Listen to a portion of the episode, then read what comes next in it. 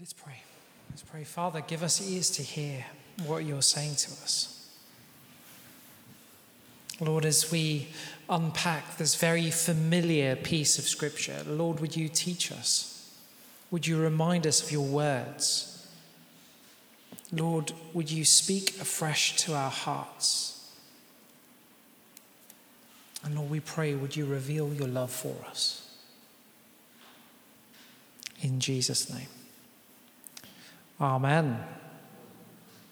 Great stuff. Well, uh, there's a bit of a pause in the series of Nehemiah. So if you've come for Nehemiah, I'm very sorry, but uh, we're not going to be doing that today. So I'm very sorry, Chris. I know you'd psyched yourself up for another session in Nehemiah, uh, but we're actually doing Leviticus chapter. No, I'm only joking. Don't worry. You should have seen some of the looks on people's faces. They were absolutely shocked. But we're in John 15. Today would have been the date that we opened up Telford Minster. It was in the diary. The bishop was set to come. All the stuff would have been ready, but it's not today. It's not today. And you know what? That's all right. It's in God's timing, not ours. It'll happen uh, some builders were appointed last week, which is great. So we are now looking into early November for it to be ready, which is actually, dare I say, not that far away. I think it works out to be 19 weeks or 18 weeks or something crazy like that, but it's not that long. It's okay. But I had a sense of the Lord speaking to me as kind of this gap in the rota was coming closer and closer. What on earth are we going to do? Should we kind of push everything in Nehemiah earlier? And I just had a sense of God saying, just wait. Something will come. And, you know, I didn't want to just plow on, but wanted to wait. Lord, what do you want to say to your church? God, what do you want to say to Telford Minster that are gathered? What do you want to say to those who are going to be listening later on? And it's probably the most profound thing in all of the scriptures. The most profound thing. And it's this I love you. I love you.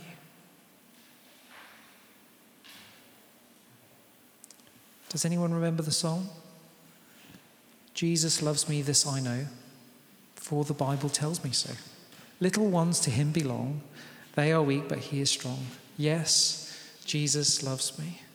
Yes, Jesus loves me. No singing. Yes, Jesus. but that's what he wants to say over us today. I love you. I love you. Now, for us as Brits, it's not really easy to accept love, is it? It's actually really difficult. Someone says, I love you, we get all just a little bit awkward and we're like, oh, I don't really know what to say, what's going on. Most spouses are now looking at their husbands. Most of the blokes in the room are now wanting to run away. What the heck is Matt talking about? He's talking about love. What on earth should we do? I want to run a mile. Please, can this not be a long one? I want to escape. We are confident to say, Yes, Jesus, we love you. But are we just as confident in receiving it? And my hunch is that we aren't. We're pretty bad at receiving God's love for us. You know, we go, okay, Jesus, I, I do this for you, and I do this for you, and I do this for you, so surely I love you.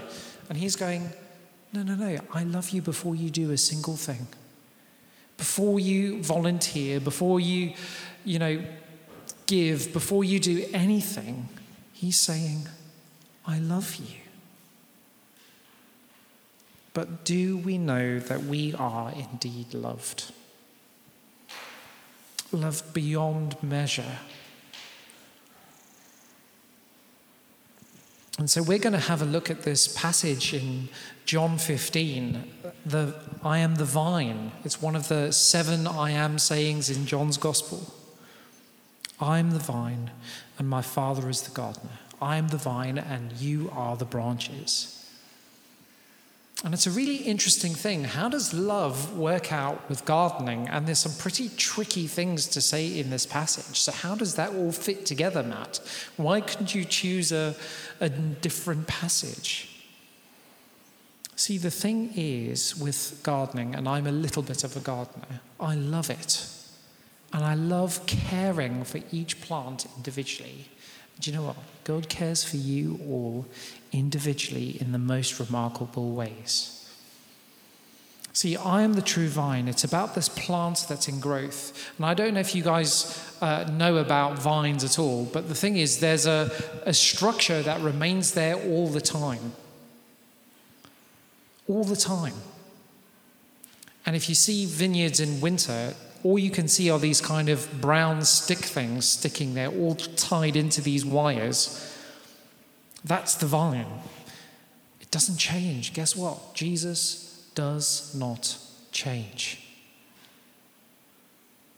Our moods go up and down, our affections go up and down, our emotions go up and down, sometimes multiple times a day, sometimes multiple times a minute. But Jesus stays the same.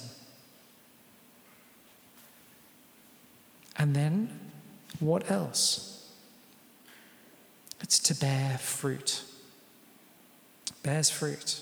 See, the gardener wants the vine to bear fruit, just like Jesus wants us to be bearing fruit too. There's relationship in there as well. Listen to that. I'm the vine, and my Father is the gardener. There's relationship. My Father.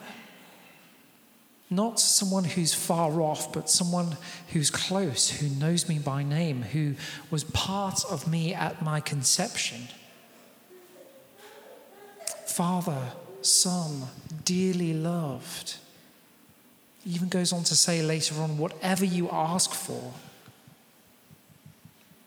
And it reminds us of uh, the Sermon on the Mount ask, seek, and knock. Which father would give their child a snake or a scorpion? No, but the very, very best because he loves us. Whatever you ask for, how much more will the Father give the Holy Spirit to us? The gardener cares, prunes for fruit, tends and cares for that plant, feeds it, gives it everything it needs so that it can produce as much fruit as possible. And I know I'm going into gardening territory and we could spend all day here. Monty Don has got nothing on me, I can promise you that. But there's some tricky bits in there too, isn't there? He cuts off every branch in me that bears no fruit. Oh, that hurts. Why? Because he loves you. If you don't nip off those branches that are diseased and ready to drop off, and all sorts of things, viruses and all sorts of things get into the plant, and it actually can end up killing the plant. So he prunes these things off, not because he hates us, not because he's like, oh, well, I, I feel a bit mean today, I'm going to prune that off. No, it's because he cares for the plant.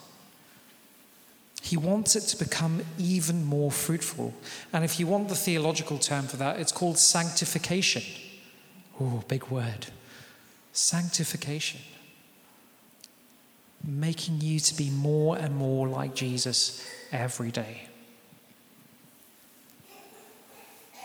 There are things in all of us that need a little bit of pruning. And if we let them sit there and keep on growing, guess what? They're going to start to choke the life out of the branch. Things in our life, our attitudes towards things, or our lifestyle, what we do with our cash, what we watch on the internet, how we treat other people, what we worship. See, because everything that we worship who isn't Jesus will kill us. Everything we worship that isn't Jesus will end up killing us. It's Him and Him alone. See, because if we have a, have a look at verse 3 in this passage, you are already clean because of the word I have spoken in you. You have already been pruned because of the word I've spoken in you. You are already clean. Well, what is that word? It's probably what, what Peter says here because he's talking to the disciples. Just a little bit earlier on, he says, Jesus, you are the Messiah. Jesus, you are God. You are the one who's to come to save us from everything around us. That's the thing we need to know to know that we're grafted into the, the vine. That Jesus, you are the Savior of the world. You are the one who's there to save us from ourselves and from everything else. Those words that Jesus had been speaking to these uh, disciples in the previous days, as we then look at verse uh, chapter 13 and 14 and into 15. Go away, give them a read this week, sit and mull over it. Because it's all about how God loves you and how God loves us and how God loves uh, each and every single person. We've got to remember that He loves us and therefore, he says, remain in me. Remain in me. And then he gets into gardening terms again. Because if the branch doesn't remain attached to the vine, it dies. There's no roots, there's no uh, branches to hold it up. All of that just bleh, and dies and gets pruned off and chucked into the fire because it withers and dies. No matter how hard we try, unless we're connected to Jesus, we cannot bear fruit. I always remember, I uh, always remember the story about John Wimber, who uh, started the vineyard movement, was part of New Wine, was part of uh, some of the charismatic renewal across the, the country in the 80s, 70s, 80s, and 90s. He was working and doing these conferences, and he was just not seeing the things that he saw Jesus doing. And he was going, Come on, God, why aren't you blessing my ministry? And he just heard the Spirit saying to him, Well, because it's my ministry. How about you don't do things in your own strength, but you do them in mine? And then let's see what happens. And again, that's when the vineyard movement began to grow and see, we saw things happening and we saw Toronto and all sorts of things that all came out of that sort of thing because we're going Jesus it's your ministry it's not mine my job is to stick with you and nothing else I'm not following leaders I'm not following personalities I'm not following anything else but Jesus you and you alone because when we follow uh, leaders that aren't following Jesus, we get into trouble. When we put leaders on pedestals and go, oh, I want to be like that, there's a problem. We want to be like Jesus. No one else. If you want to be like me, I'm very sorry. It's going to be terrible. Be like Jesus. See, remain in me. That's where the fruit will come. Because how many times do we, we do things without even bringing him into the equation? 60%, 70%, 80%, 90%, 99.9% of our days and lives, we just plow on do you, do you know what, Jesus? I might give you an hour and a bit on Sunday, or I might read you read a bit of your word in the week. But the rest of the time, I'm living my life completely unconscious of you working in me. We've got to remain in Him. See, because I, I, this week we're, we're reading through Matthew's Gospel and Matthew chapter 7. Uh, let me read it to you quickly now.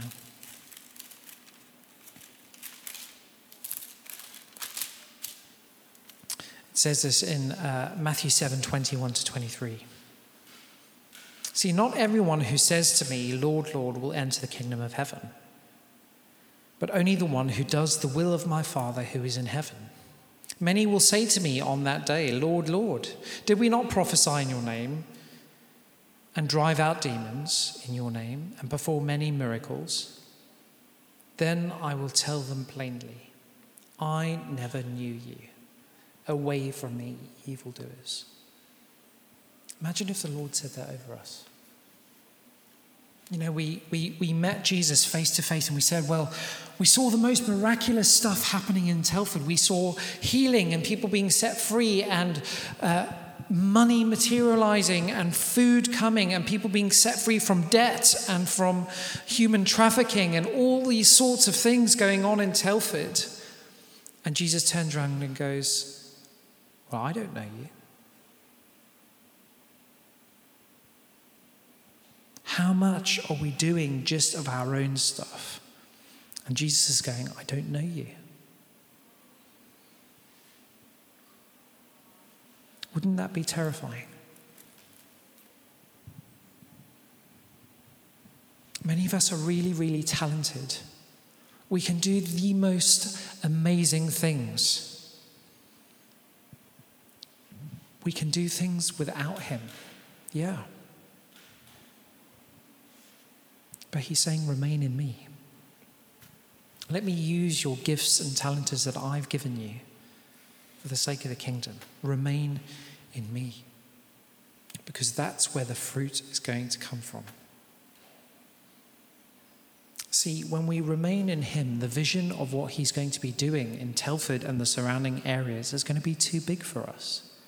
Because what we can imagine is a tiny little thing but actually, what God is going to be doing in us when we remain in Him is far bigger than all we can ask and imagine.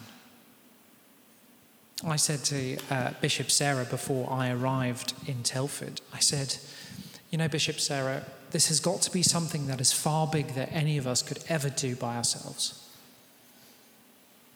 Unless God shows up, this is going to fail.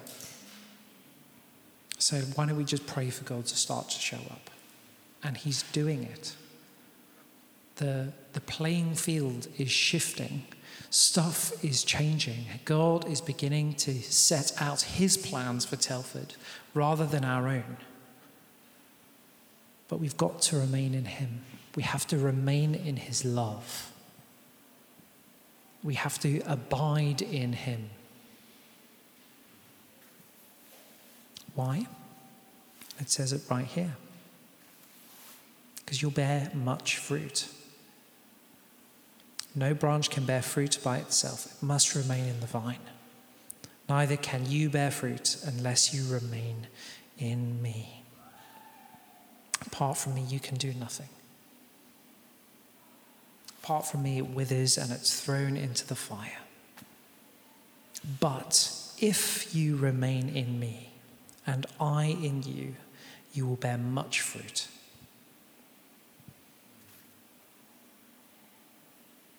Do we abide in him? Do we abide in him? Do we say, God, I've had enough of this? God, the sickness is driving me crazy. Would you sort it out? God, I'm desperate. I need your help. Would you come and do this? God, I'm really struggling with this. Would you, would you help me? See, because sometimes we can hold God at a distance. We say to him, God, you can only come this close. But the problem is, is God wants to come and have every fiber of our being. He wants to be in us and work through us. But we have to let him in. It's that bit in, in Revelation I stand at the door and knock. Everyone who hears my voice and welcomes me in, I will come in and eat with them. See, when we invite him in, we invite him in lock, stock, and barrel. We give him the keys to our house and say, There we go, it's yours. Go through every room of our house if you want. Open all the cupboards, see what's in them. Because when we do that, He uses us beyond all we can ever ask or imagine. If you've got your Bibles in verse 9, it says, As the Father has loved me, so I have loved you. Now remain in my love. See, the Father loves Jesus. We see it at Jesus' baptism. You are my Son, who I love. With you I'm well pleased. We see it at the Transfiguration in Mark 9. In Mark 9 this is my Son, who I love. Listen to him. See, before Jesus does anything, before Jesus does anything miraculous, God already says, I love you.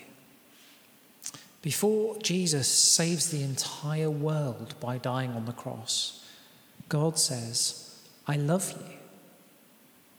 Before you see anything changing in Telford, guess what God is saying over you? Three guesses. I love you. I love you.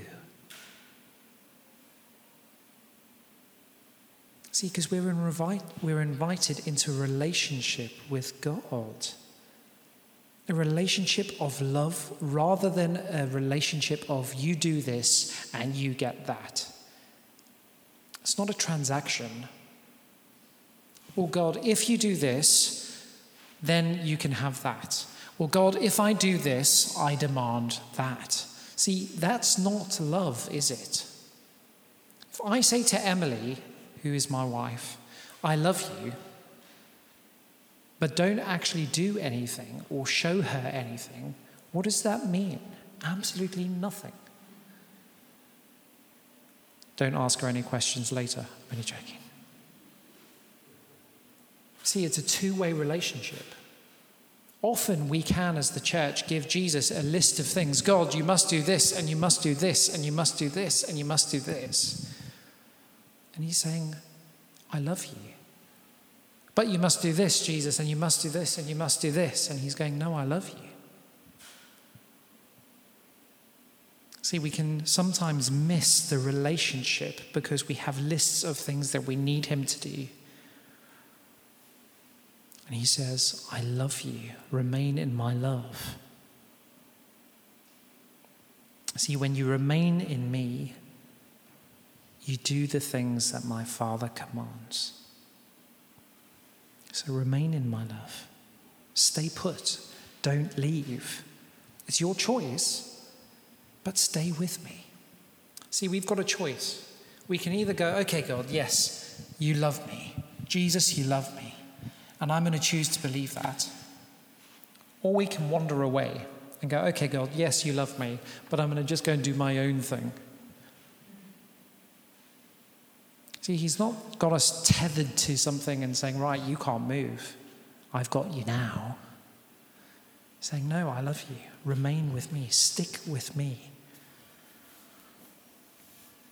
See, when we stay in his love, naturally, we keep to his commands.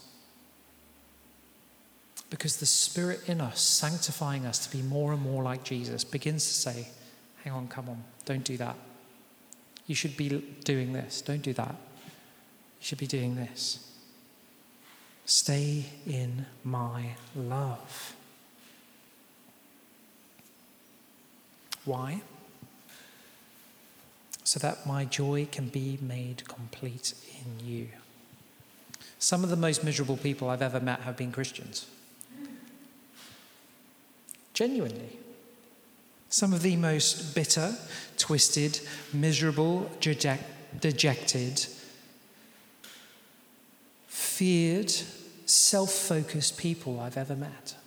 Some of them have been Christians. and I wonder if that's because maybe some of us aren't remaining in His love. See, when you're loved, you can face the world. When you are loved, you can do anything. We're going to take the town when we're loved. But when we kind of are holding his love at arm's reach, we're going, oh, I'm not sure. Or I, am not sure I want to do that. Or oh, I can't be bothered. See, when you're loved, you're fired up. We, uh, Steph married a couple yesterday.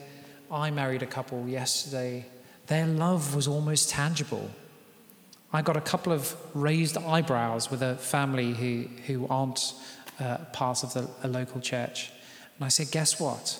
For you too, to this couple, this is the lowest point of your love. It only goes up from here. Doesn't it, parents? And they kind of, ha ha ha, nervous laugh. See, the moments that we come to faith in Jesus should be the lowest point of our love for Him not the highest point. Because it grows just like marriage does. Every day you love the person more and more and more and more. See, the closer we get to Jesus, the more we remain in his love, we love him more and more and more and more. But unlike a marriage, he says, You've got everything of me right now. There is no greater love he says it in this passage there's no greater love than someone who lays down their life for one's friends. Jesus has already done it. There's no greater love he can lavish upon you. He's done it for all eternity. His love won't grow and grow and grow and grow every day because he's given it all. But he's saying, Would you come and remain in my love? Because when you do, your joy will be complete. It's not happiness that kind of fleets and goes up and down, and, you know, oh, one day I'm happy, one day I'm not, one day I'm sad, one day I'm not. No, it's not that. Joy is this deep seated comfort and this deep seated knowing of His love. So, do you love Him? Do you love him? Do you know that he loves you? He loves you. He loves you. He loves you. He loves you. He loves you. We need to know that we are loved before any fruit is borne. He loves you. The fruit is the overflow of love not the other way around. The more you do for him does not show how much he loves you. He loves you, and out of that, the world changes. Remain in his love.